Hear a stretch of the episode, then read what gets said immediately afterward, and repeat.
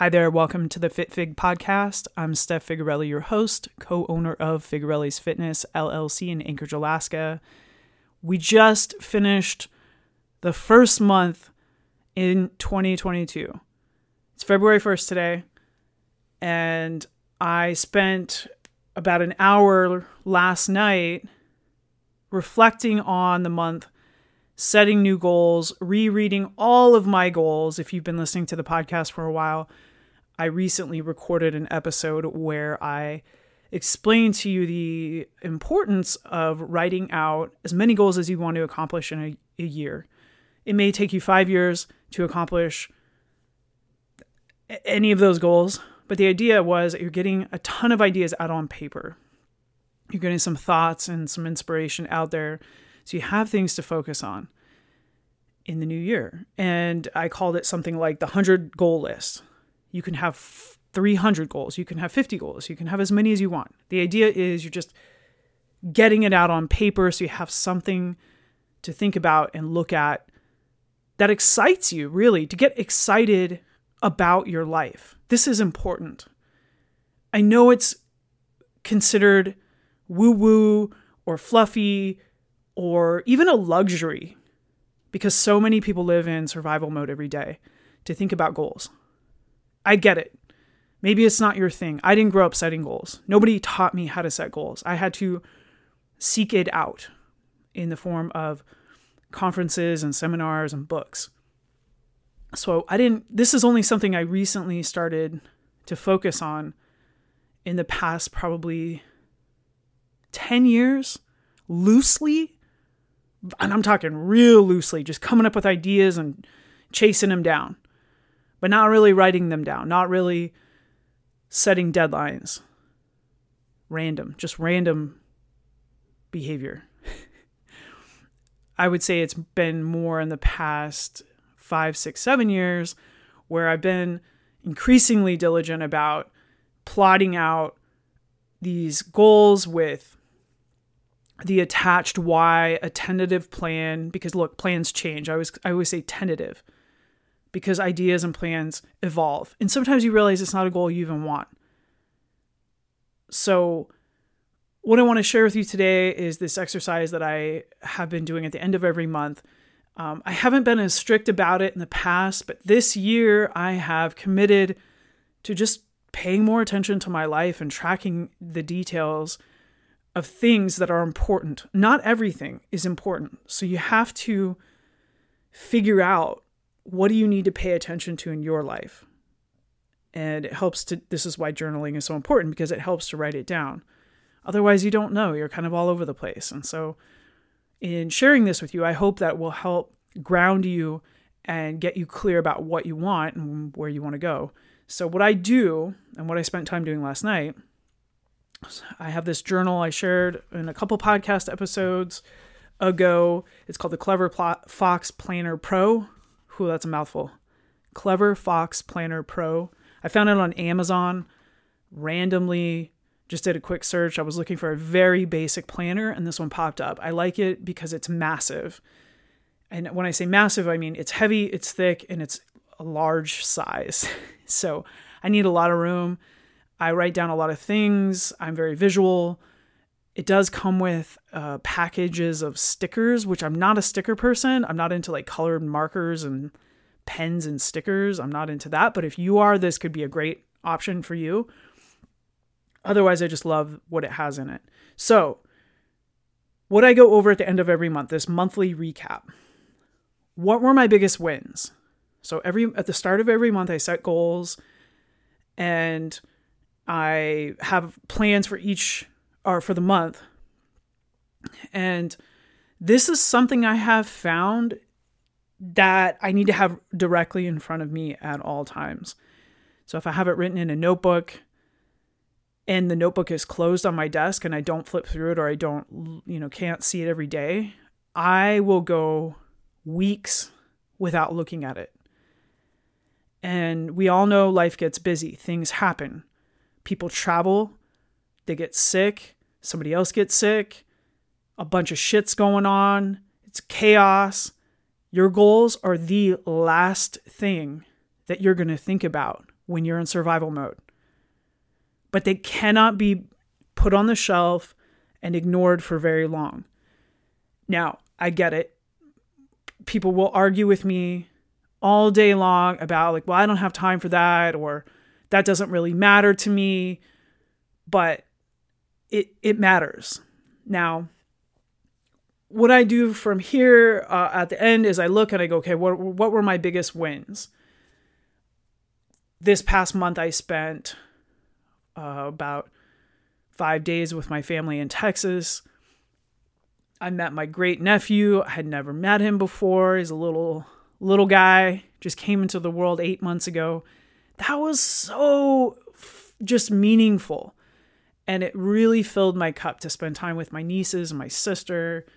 And it just was something that was, I think we take things like that for granted. And especially when there's so much going on in our lives and we're very busy. But going years and years without seeing your family is just soul crushing. And assuming you love your family and you like them and you want to spend time with them, make one of your goals something around spending time with your family and creating memories, because it just fills your cup. It's amazing. So anyway, that was one of my biggest wins, was just taking that time and going to visit them and just spending every day together. Just even if we're just hanging out on the couch, talking, playing with the baby. We went on a really fun bike ride and it was just a blast. So that was one of my biggest wins.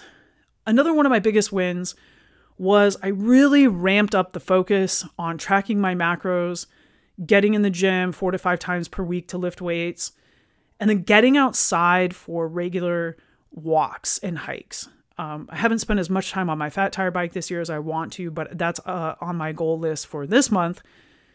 In the recreation category, it's just getting outside and breathing fresh air. We don't have a whole lot of sunlight right now, but just getting outdoors with my dogs, spending time with Leela, talking, exploring new places.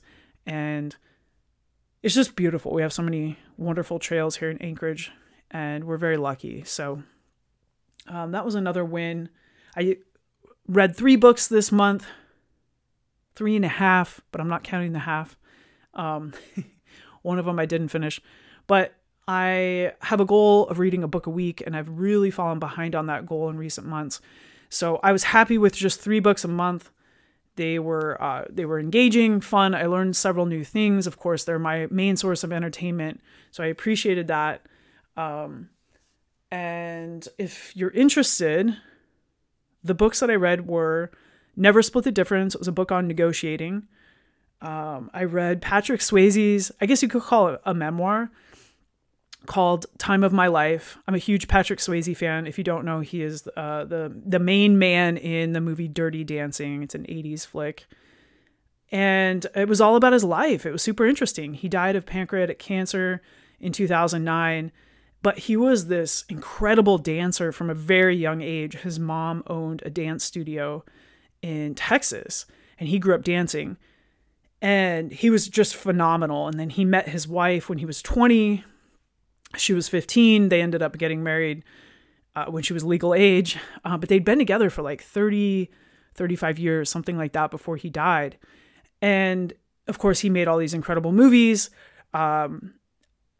And I grew up in the 80s and the 90s, so he was a big movie star.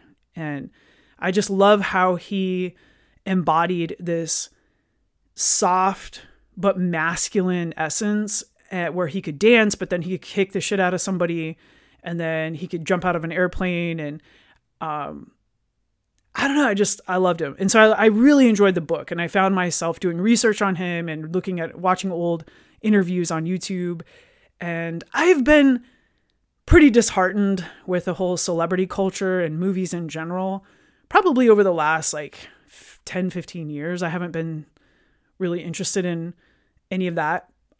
But being that I grew up in the 80s and 90s, and looking back, of course, some of those movies were very cheesy. There's a lot of nostalgia there, So anyway, it was just a fun read. Leela got it for me for Christmas, the book, and I enjoyed it. So it was a lot of fun. And then my third book was The Psychology of Money. I did not enjoy it. It got high ratings on Amazon. And so I got suckered into the hype, and I just don't know who, I don't know why it was so hyped up. I'd probably give it a four out of 10. If we're going on the 10 rating scale, it just wasn't for me. And I'm no expert by any means on finance or investing, but I found it to just be almost like beginner. And I got a couple ideas out of it and a couple ways of thinking, but I was hoping for maybe a little bit more depth on the psychology side of money.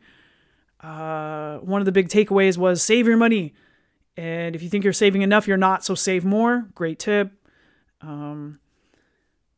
Yeah. So if you've read the book or you want to read the book, I don't ever like discouraging people, because what one person like hates, another person could love.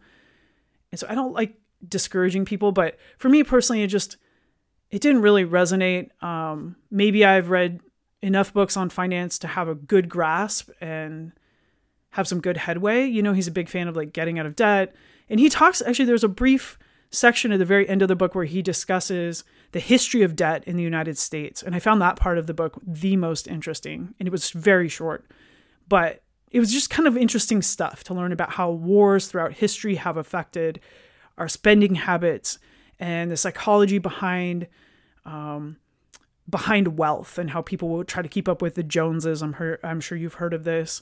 And I guess, you know, another good takeaway, which is something I've always really adopted, was just breaking away from society's standard and expectation for this, like having to own a really nice car or a fancy watch. And I like nice things. Absolutely. I will spend more money on nice things with the intent of these things lasting me for possibly decades. I purchased the truck that I still drive in 2002. It's a 1999 F-150, and we're in 2022. So this is I took it to a shop a couple months ago, and the guy called it a vintage Ford. And I was like, what? And he's like, yeah, it's a vintage. So it made me laugh, but it really is a vintage truck. And it's paid off. It's been paid off for many years. I think I paid it off in 2007. So it's had its problems. It's been in and out of the shop. But I have a sentimental attachment to the truck, and I don't want a truck payment. But I'd love to have a new Ford Raptor. And so, you know, to stay debt-free, there are sacrifices you have to make. But I love not having the payments, and I love the freedom of that. So anyway, another big takeaway was independence. Just saving enough money to have options and independence. If you want to suddenly quit your job, look, you got 50 grand in the bank. And so look, as I'm talking about it, maybe there were a couple little nuggets of wisdom from this book that could benefit you. I was just hoping for more. So anyway, those are the 3 books I read. Those are my big wins for the month. Another question that is asked in this journal was, what were the biggest lessons I learned or insights gained? Anyway, obviously, that's something to think about as you're reflecting on your month. Next question is, which life areas were lacking and why? Next to that question is a blank life wheel. If you're not familiar with the life wheel, you can Google it. There's a ton of different templates out there with different categories. And I always encourage people to change the categories as they see fit. So I'll read you off the categories. If you're already familiar with this journal, you know what they are, but health and fitness, business and career, family and friends, romance, personal development, finance, recreation, spiritual. So say one of those doesn't resonate, just cross it off and turn it into something that resonates with you. For example, a life wheel that I initially filled out a very long time ago had contribution as a category. So giving back, volunteering, donating money, doing something for the greater good. That's not on this one. And I would say if something doesn't resonate, again, just cross it off and put something there that does. And so anyway, what I do is I go down, I rate myself on a scale of 1 to 10. 10 is everything is perfect. Nothing needs any improvement. And I really try to be balanced in my approach here. I try not to be overly optimistic and give myself a 10 when I know damn well it's not a 10. So if you ever fill out a life wheel, be realistic, but try not to be extreme. You know, if something isn't going great, don't give yourself a 0 or a 1, unless it really truly is a 0 or a 1. But I think it's important to maintain that emotional stability when you're filling out the life wheel, because it's not like this perfect assessment of everything. We're going to get things off a little bit, and things change actually even daily and weekly. So you could be having a really great week in 1 month, and then the next week, you know, things aren't so good. So just try to balance it out and have, you know, as best of an assessment as you can gather at the end of that month. And the idea isn't to be perfect. It's just to get an idea of what's going on. It's kind of a snapshot of your life and time.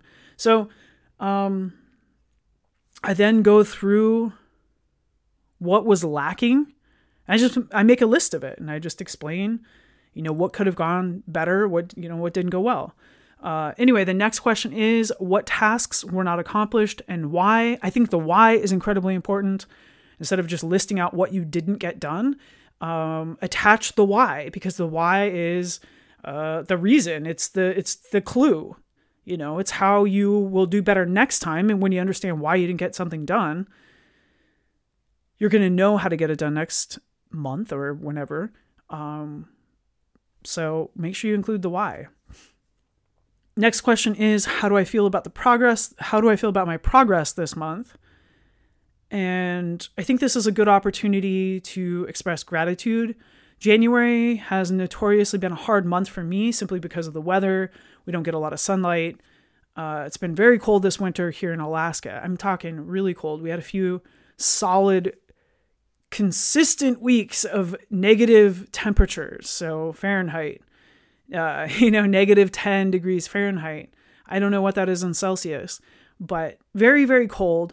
And like I said, we don't get sun overhead this time of year. So our sun, yesterday we were out on a walk. It was close to 11 a.m. and we could see the sun and the blue sky, but the sun is not beating down on us from overhead. It just doesn't come up that high this time of year. And so it's hard sometimes to mentally feel grateful for a lot when I'm just focused on this crappy weather and just not getting the sunlight that I need, because it really does affect my mood. So I think when you reflect at the end of the month, you can just really lay out all of the amazing things that happened.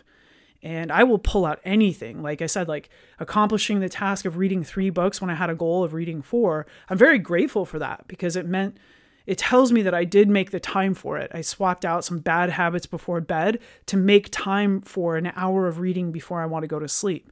And that has not only allowed me to get an additional 30 minutes of sleep per night, because I'm in bed earlier, and it's reading before bed makes me tired. So then I sleep better. But it's also allowed me to really get through a lot of books faster than I ever have before, because I'd usually spend the time before bed watching a movie on YouTube or videos on YouTube, whatever. And that's like a 2-hour waste of time. I'd rather not watch all that and read a book. So anyway, I was very happy about that. That's a big win for me. Then it has a little scale rating where you go on a scale of 1 to 10. How do you feel overall about this month? And then you rate it. 1 being it was awful, 10 being it was amazing. And then last question is, how will I improve next month? So you just list out all the things you want to improve on. A lot of times what I'll do is I'll just carry over goals that did not get accomplished into the next month. That makes sense.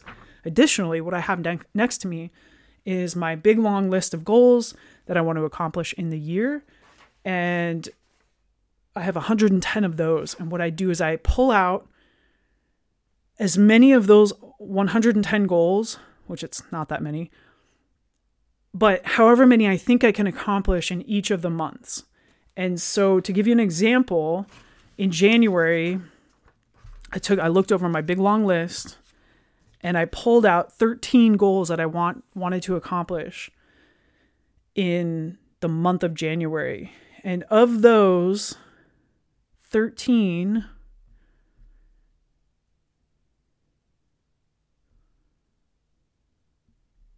I accomplished seven. Sorry, I was counting. I accomplished seven of my goals. And I think what's important here, because sometimes people, that doesn't maybe sound like a lot. Like at 13 goals, I only accomplished seven. I didn't get them all done. Oh no, I'm not perfect. I failed. But I think what's important is to, first of all, abandon that way of thinking, because it's useless.